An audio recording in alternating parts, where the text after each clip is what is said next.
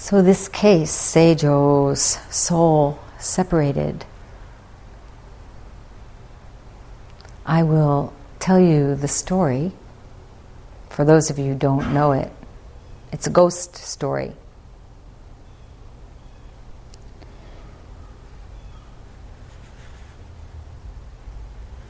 But before I do, let me tell you a little bit about Goso, Master Goso Hoen. Always, we like to tell you a little bit about your ancestors. Goso Hoen Zenjidai Osho. He was ordained at a relatively uh, advanced age. Most of the masters that we encounter became monks quite young. Goso Hoen was 35. So there's still hope for some of you. He was a scholar, a scholar monk, and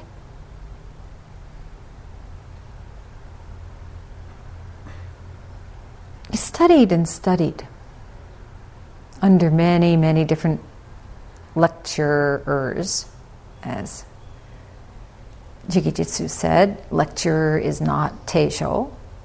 So he studied under many lecturers and couldn't find true peace of mind.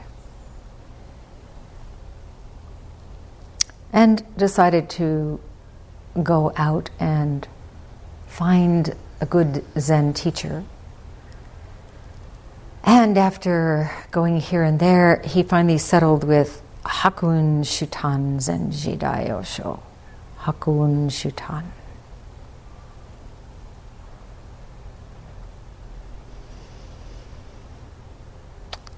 He was one day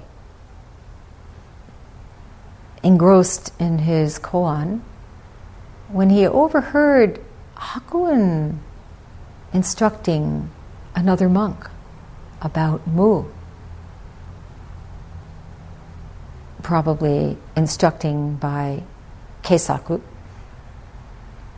not lecture. In any case, this instruction penetrated deeply into his heart and he woke up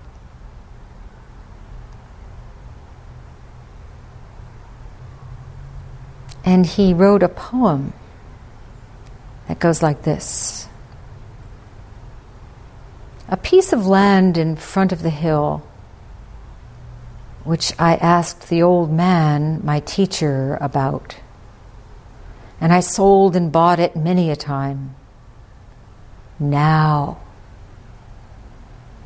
how I enjoy cool breeze that blows through the pines and bamboo that I've carefully tended.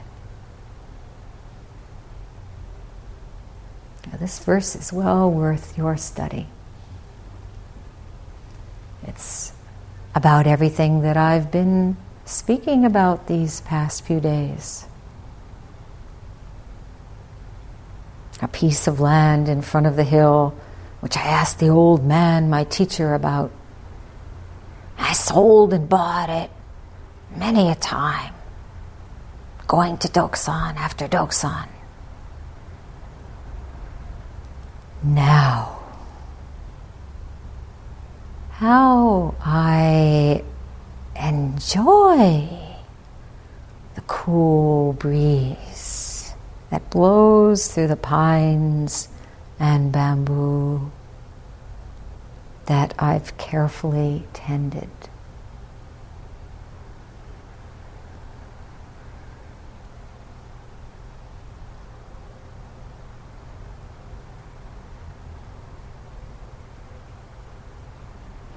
While he was studying Buddhist texts,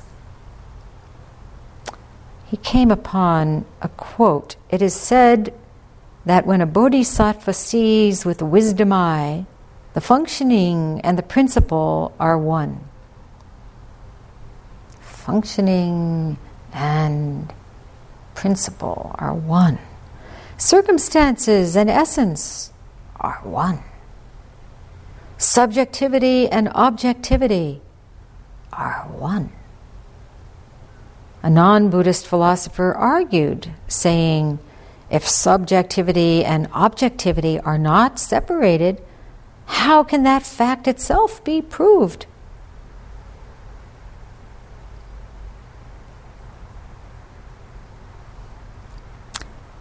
A teacher named Genjo said about that. It is like when one drinks and realizes for oneself whether the water is cold or warm. This is a very famous saying in Zen. Knows for oneself. Oh, so many times we are running around asking, Is the water? How's the water? How's the water?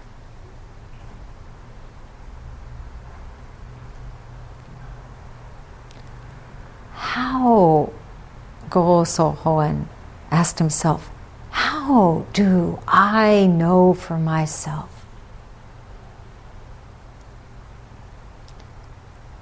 And so he went on his pilgrimage. He taught for about 40 years. He was around um, about 40 years. And one of his disciples was Engo Kokugon Zenji Daiyosho, the compiler of the Hekigan Roku, the Blue Cliff record. So pay attention during the lineage chanting tonight. Hakun Shutan Zenji Daiyosho. Goso Hoen Zenji Daiyosho. Engo Kokugon Zenji Daiyosho.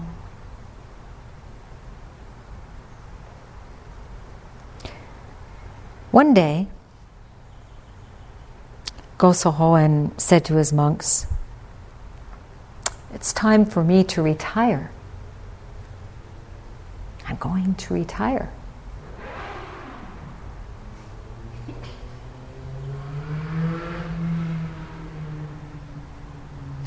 He took a bath, shaved, sat down, and died.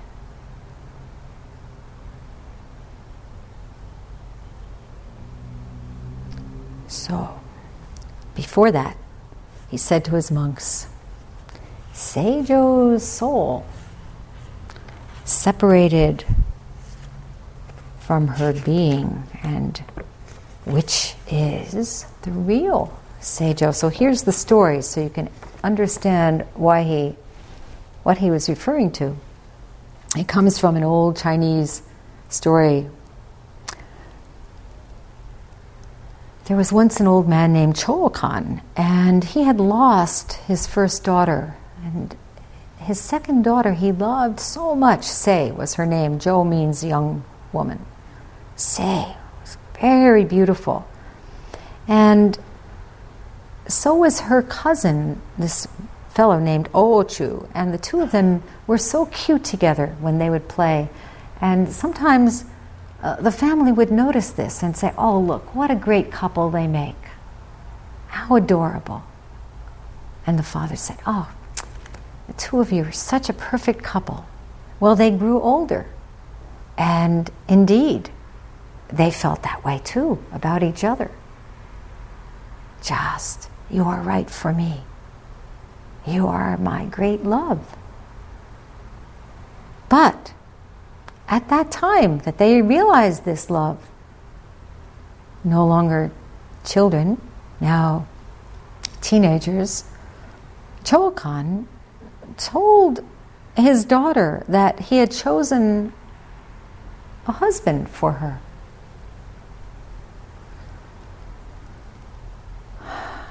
Not Ochu, another person. We can't imagine this these days, but this was very typical back then. not so long ago. And in fact, today, in this day and age, in some cultures, this is always happening. So, what happened to this young, loving pair? They were so distressed that Ochu couldn't even stay in his native village to see his beloved married off to someone she didn't love. Couldn't bear it. And he got into a boat and prepared to depart. And as he rowed along the banks, he saw someone running after him and waving. Peered. Who is it? Sei. Seijo. She couldn't bear not to be with him. So she got in the boat. They went off together. Years passed. They had a family together. Meanwhile, with the children, the two children that were born, Seijo began feeling a deep, deep regret for having run away from her parents. Now, being a parent, she felt what it's like to love your child and how distressed her father must be. And she said to Ochu, I long to go back to my native village and see my father and beg his forgiveness. And he said, I too feel that way. Let us go. So they got into a boat again and went back. And she stayed in the boat while Ochu got out and went to her father to bow and beg his forgiveness. And he did so. The old man listened with a look of incredulity on his face. Huh? What? Who are you talking about? Ochu said, Your daughter. Sei, she's in the boat. He said, No, she's not. She's still lying in bed at home. She's been sick all these years. We haven't known what's wrong. She has no life in her. She's just lying there like an empty husk. She hasn't spoken a word since you left. You must be mistaken, Ochu said. She followed me. We went together to a far off country. We got married. We have two children. She's in great health. And she's here now to ask for your forgiveness. And please come to the boat and see for yourself. Finally, the old man, being so reluctant and confused, Ochu went and asked Sei, Come. So she came. Chokan went into the bedroom to tell this sick daughter of his what had happened. Lying there, not moving all this time. Still without a word, she got up out of bed, walked out of the house. Sei coming from the boat, Sei coming from the bed.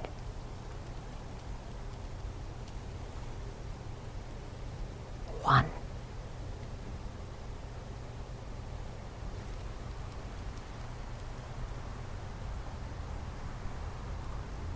And Cho Chokan said to his daughter, Ever since Ochu left, you have been lifeless, as though your soul had fled.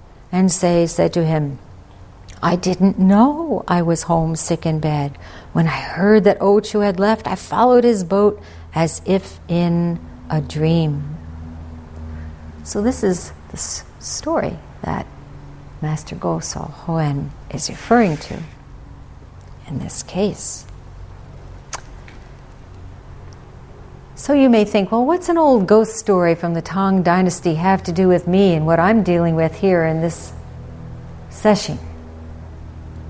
Anybody feel like that?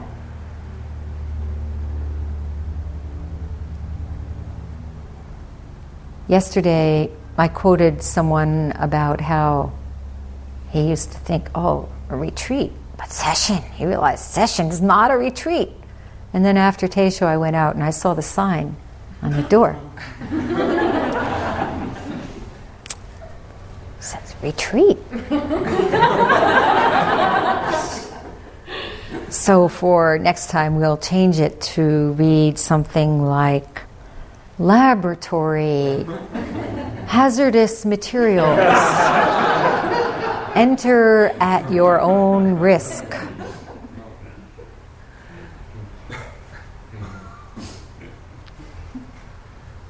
What are we studying here in this laboratory?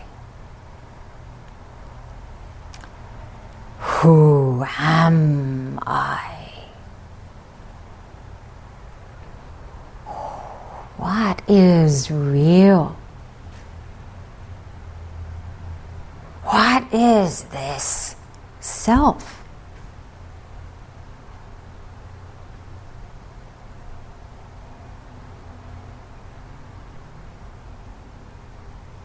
Which self?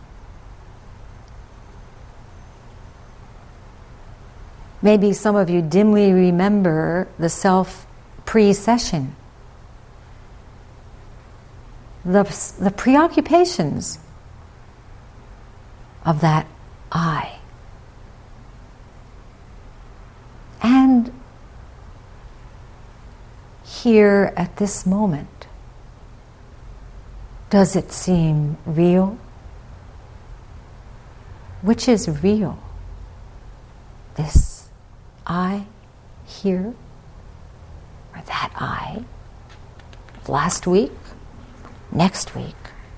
Which is the true self? The I that craves, the I that's filled with need and preference and thinks that the whole world revolves around that I. Deep down, no matter how well it's camouflaged.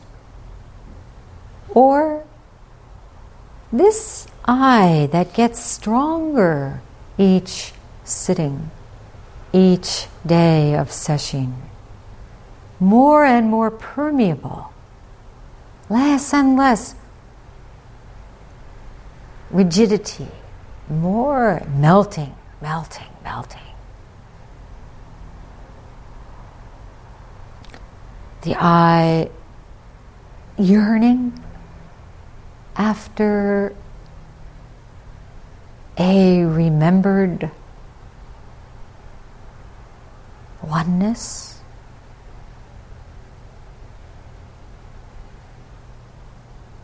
A remembered home.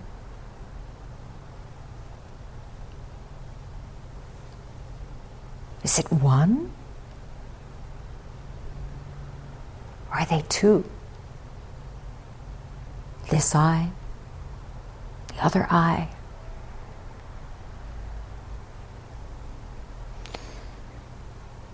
It's safe to say that there is no I of oneness without the I of differentiation.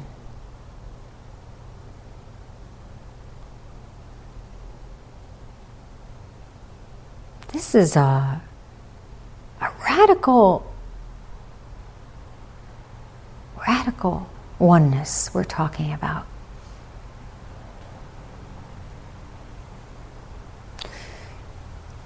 I often refer to our practice of Zazen as revolutionary.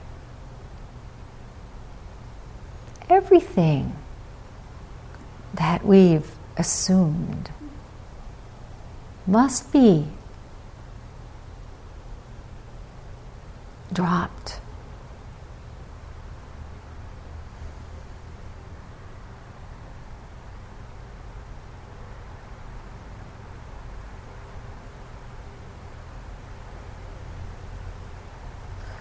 This Dharma wheel turns without end.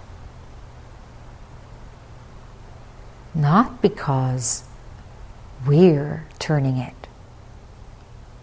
just turning. The more we get out of the way, the more we are nothing but this radical one.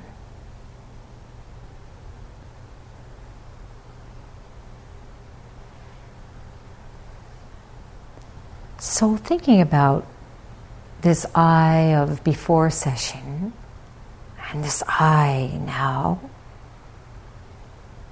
what we might say about the I before session is that from a Buddhist understanding, that I, that self absorption, that egocentricity is what we mean by illness. Seijo lying there, unable to act, consumed with inertia. How many times have you felt, I really know I need to do such and such, but I just can't? Inertia. How many times have you gotten in your own way? This illness of mind, of separation. I wanted to read you something about somebody who wrote in 1988 a wonderful piece for The Sun. It was reprinted recently. His name was Stephen Butterfield, and he was a student of Trungpa Rinpoche. And he had a very serious illness that made it impossible for him to breathe. And he says, walking anywhere with friends, especially uphill, is an occasion for silence. I cannot walk, talk, and breathe at the same time. Every gram of oxygen must be used for locomotion. There is nothing left over. Superfluity must go. This becomes an amazing metaphor. In my life, in my mind, what is superfluous? You might ask yourself this when you go back after session. What is superfluous in my life? If I couldn't breathe, would I be running around doing all this? He says, What is superfluous? Anger that freezes into resentment, jealousy, greed, gossip, ego clinging, pretense, embarrassment, any form of fixation, running after pleasure, the discursive thought that maintains the storyline of me. These things are very costly in terms of the life energy that it takes to keep them going. And they are what conversation is mostly about.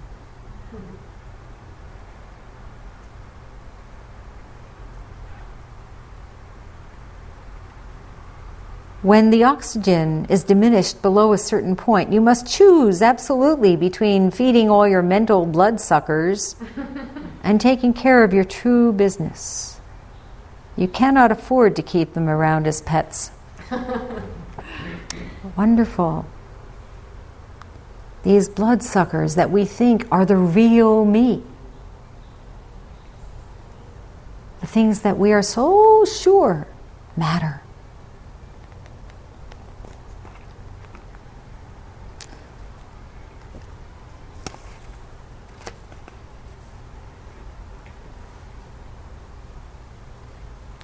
He also said,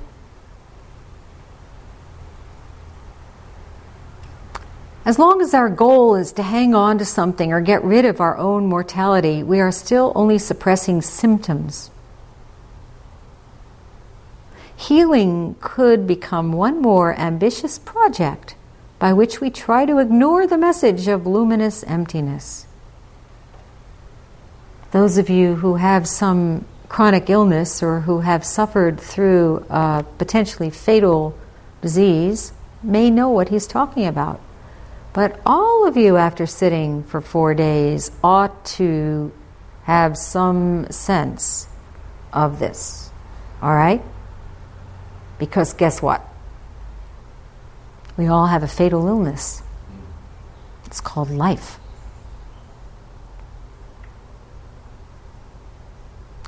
There is no place to stand in the endless cascade. We thought that we had a cozy little observation balcony, but it is all Niagara Falls no matter where we turn. Even the parking lot is being swept away. Wonderful. The other, uh, recently, I don't know when, this morning, another day, someone told me about salmon swimming upstream and about how they have these observation uh, places where you can watch, and there are all these po- uh, pools and cascades, and pools and cascades, and another step, and a pool and a cascade. And the salmon, of course, as you know, are swimming upstream.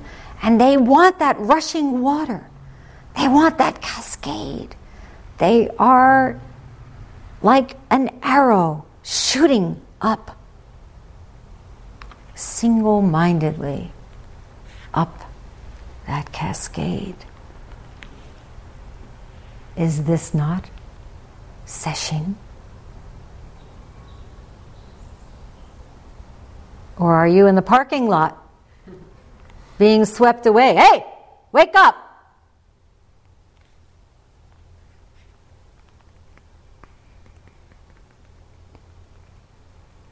He died in 1996, but left us such good, good words. And someone else wrote recently a letter from his boat. This came, was sent July 15th. And it says, My dear teacher, it has been some time since I last wrote. Uh, I have come to regard this lovely old boat as a loner. That was a tough one, as I really do love this boat. He's been living on a boat. And have put much time and energy into bringing her back up to cruising standards. But a wild and crazy time with a very long and drawn out squall a few nights ago, and almost losing her to the reefs and the mangrove swamp, forced me to recognize what I'd been doing with, quote, my boat, end quote, in my head. Now it is just the boat. That felt great been in the hospital a couple of times, once for accident, once for psychiatric stuff. I had this morning, I had a sudden epiphany of sorts to realize that the voices are just one manifestation of self.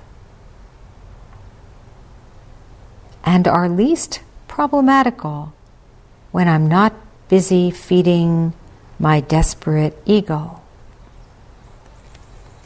Wonderful? Seijo. Self.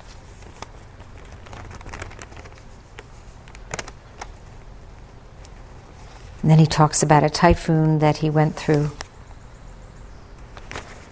And he said, for several days I had to have 11 lines out to pilings and docks, and the rip current under my keel kept me heeled a steady 10 degrees with dips to 30 degrees in the gusts. I spent the night before the storm stripping the decks of everything that could blow away or break off.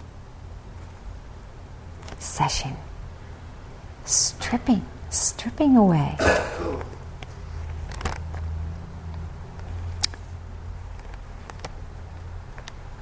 And he goes on. So, typhoon.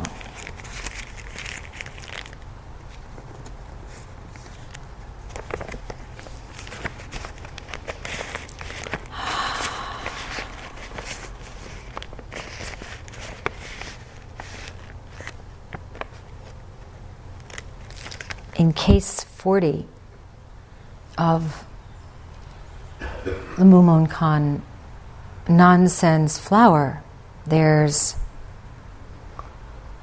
a quote from Jo Hoshi. Riku Taifu quotes this to Nansen.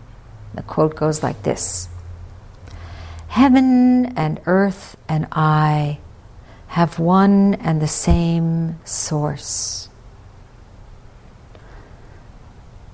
The 10,000 things and I have one and the same body.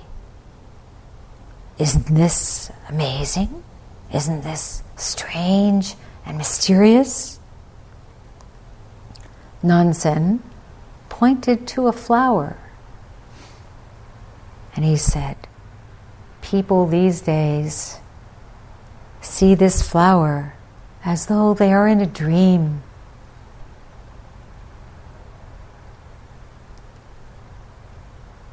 Most of our days are spent in a dream. We may not be lying prone in bed, wordless, but what are we really seeing? Flower. Each petal. Never before. Never again. Just this flower. To wake up from this dream is what we are here for. This very body we recite in Hakuin Zenji's song of Zazen. This very body is the body of the Buddha. This body, how many times do we treat this body as though we're in a dream? Is it real? Or is it just an empty husk? The flower of your own precious life. Do you see it? Soon it will be gone. In this heat, flowers don't last very long. And you may think, well,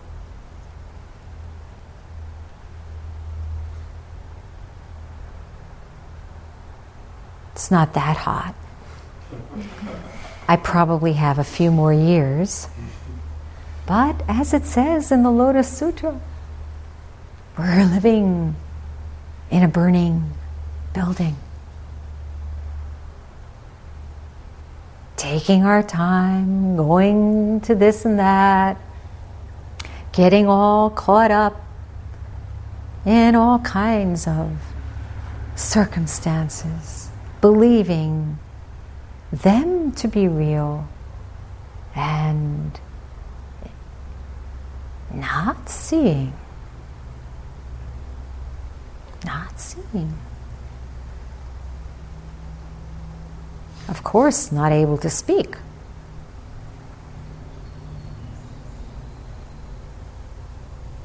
So, these two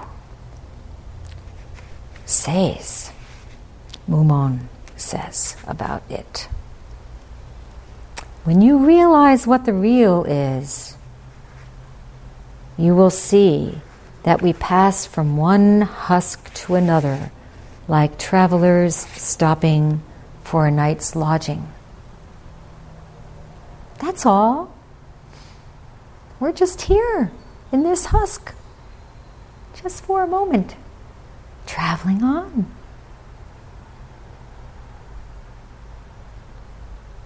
A night's lodging is all we have. If you realize this, then what is there to fear?